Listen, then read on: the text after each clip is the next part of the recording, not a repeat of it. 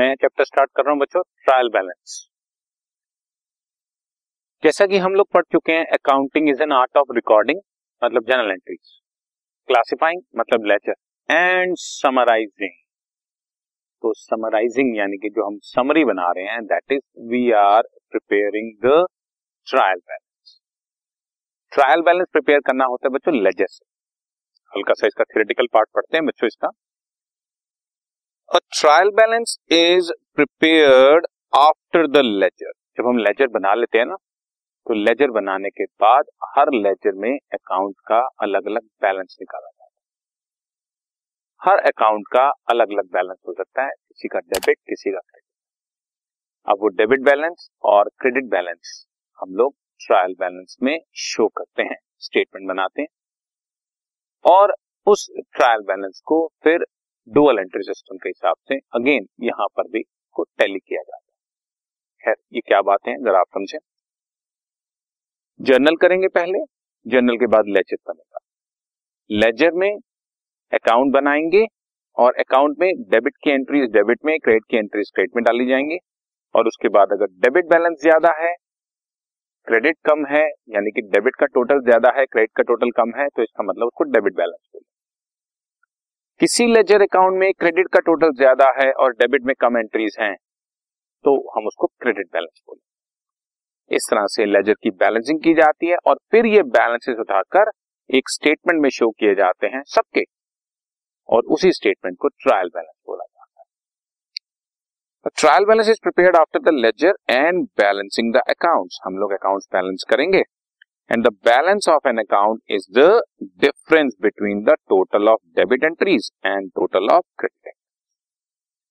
अगर total of debit is greater than credit it is called debit balance and vice versa. Vice versa का मतलब credit अगर ज्यादा है डेबिट कम है तो उसको क्रेडिट बैलेंस बोलेंगे। लेजर्स जिनके डेबिट बैलेंसेस हैं उसको हम डेबिट कॉलम में शो कर देंगे और ऐसे लेजर जिनके क्रेडिट बैलेंसेस हैं उसको क्रेडिट कॉलम में शो कर देंगे।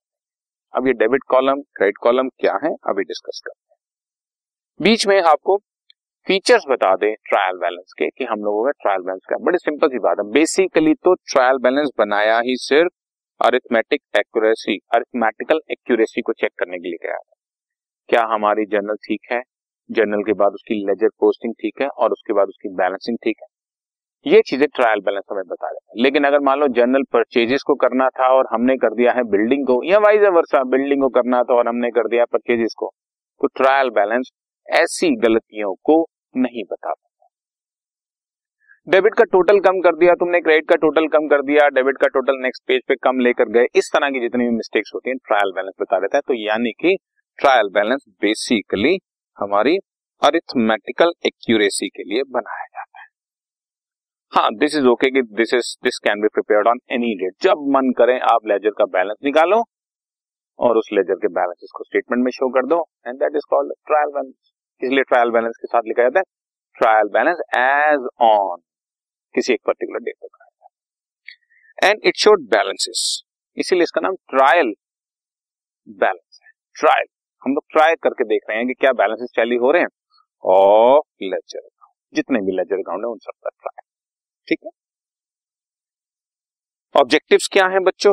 ऑब्जेक्टिव्स में हम लोग to ascertain the arithmetical accuracy, मैंने आपको पहले ही बता दिया बच्चा अरिथमेटिकल एक्यूरेसी हम लोग पता लगा रहे हैं।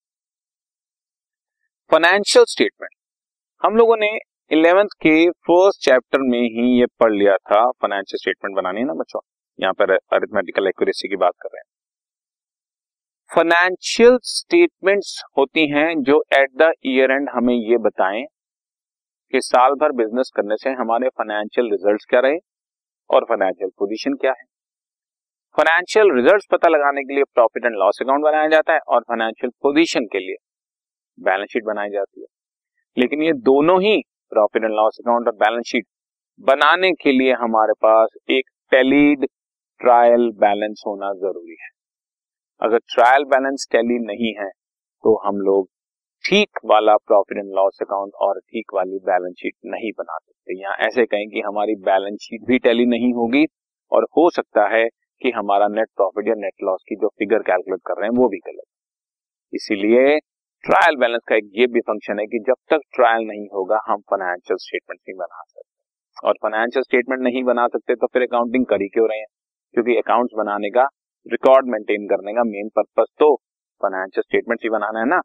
तो ट्रायल बैलेंस उसमें एक हेल्प कर रहा है और ये समरी शो करता है। तो हमारे को 1 लाख की परचेज की, देन 1 लाख की परचेज की, देन 3 लाख की परचेज की, देन 10 लाख की परचेज की, इस तरह से टोटल साल के एंड में हम आपको बता देंगे total purchase 1,40,00,000। This is summary. Mister Ram से 10 बार पैसा लिया, 5 बार दिया, 2 बार गुड्स खरीदे, 2 बार रिटर्न किए, और इस तरह से ढेर सारी साल के एंड में सिर्फ ये बता देंगे कि राम से इतना पैसा लेना है या इतना पैसा देना है।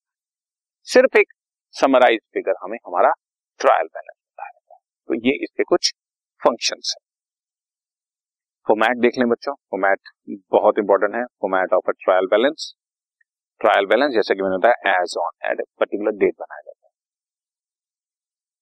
नेम ऑफ द अकाउंट लिखा जाएगा बच्चों पहले, अगर आप चाहें तो साइट पर सीरियल नंबर का भी कॉलम यहाँ पर बना सकते हैं, ना चाहें तो इट्स ओके। लेजर फोलियो, ये जो नेम ऑफ द अकाउंट है, नेम ऑफ द अकाउंट में जैसे कि आपने लिखा, मैं आपको एक बेसिक बता देता हूँ कि हमारा कैश अकाउंट है या परचेजेज अकाउंट है, कोई भी अकाउंट है, और ये परचेजेज अकाउंट लेजर फोलियो में पेज नंबर 132 पर है और इसका बैलेंस है 1,40,000। इस तरह से शो कर, इसी तरह से कुछ और अकाउंट है इसका सीरियल नंबर भी ऐसे शो कर देते हैं, नंबर 1, नंबर 2, नंबर 3। तो ये नेम ऑफ द अकाउंट यहाँ पर शो करते हैं, लेजर का फोलियो शो करते हैं, और उस अकाउंट का जो भी बैलेंस है, अगर डेबिट बैलेंस है तो डेबिट पे, क्रेडिट बैलेंस है तो क्रेडिट साइड पे शो करते हैं। एक छोटी सी तुम्हारी कन्वीनियंस बढ़ाने के लिए, ये पहले भी हम पढ़ चुके हैं बच्चों पिछले चैप्टर में थ्योरी में, कि ये चीज का ध्यान रखें कि ये जो मैं आपको बता रहा हूं एसेट्स, ड्रॉइंग्स, एक्सपेंसेस और losses, repeat assets, drawings, expenses, losses, इनका हमेशा डेबिट बैलेंस होगा, हमेशा डेबिट बैलेंस होगा, ये क्रेडिट में हो ही नहीं सकता। एसेट भी हमेशा डेबिट में होगी, ड्रॉइंग्स भी डेबिट में होंगी, एक्सपेंसेस और लॉसेस तो होंगे। इसी तरह से लायबिलिटीज, कैपिटल, इनकम्स और गेन्स, ये सारी चीजें हमेशा ही क्रेडिट में। सो फॉर एग्जाम्पल अगर हम आपके सामने कुछ फिगर्स रख दें, या तो हम आपको डेबिट और क्रेडिट बैलेंस खुद बताएंगे या आप लेजर से खुद देख लेंगे, बट अगर हम ये सब नहीं भी कर पा रहे हैं तो हम उसके नाम से ही पता लगा सकते हैं कि वो डेबिट बैलेंस कैरी कर रहा है या credit balance. Asset, expense, drawings, losses, debit balance, capital, liability, income, gain, credit balance, हमेशा। ठीक है जी, राइट है। तो ये हमारे डेबिट बैलेंस और क्रेडिट बैलेंस को कैरी कर रहे हैं, राइट है ना। इसके ऊपर एक छोटा सा एग्जांपल पढ़ लेते हैं, यहां तक इसको आप समझें। Okay, this podcast is brought to you by hub hopper and Shiksha Abhiyan. अगर आपको ये पॉडकास्ट पसंद आया तो प्लीज़ लाइक, शेयर और सब्सक्राइब करें, और वीडियो क्लासेस के लिए शिक्षा अभियान के YouTube चैनल पर जाएं।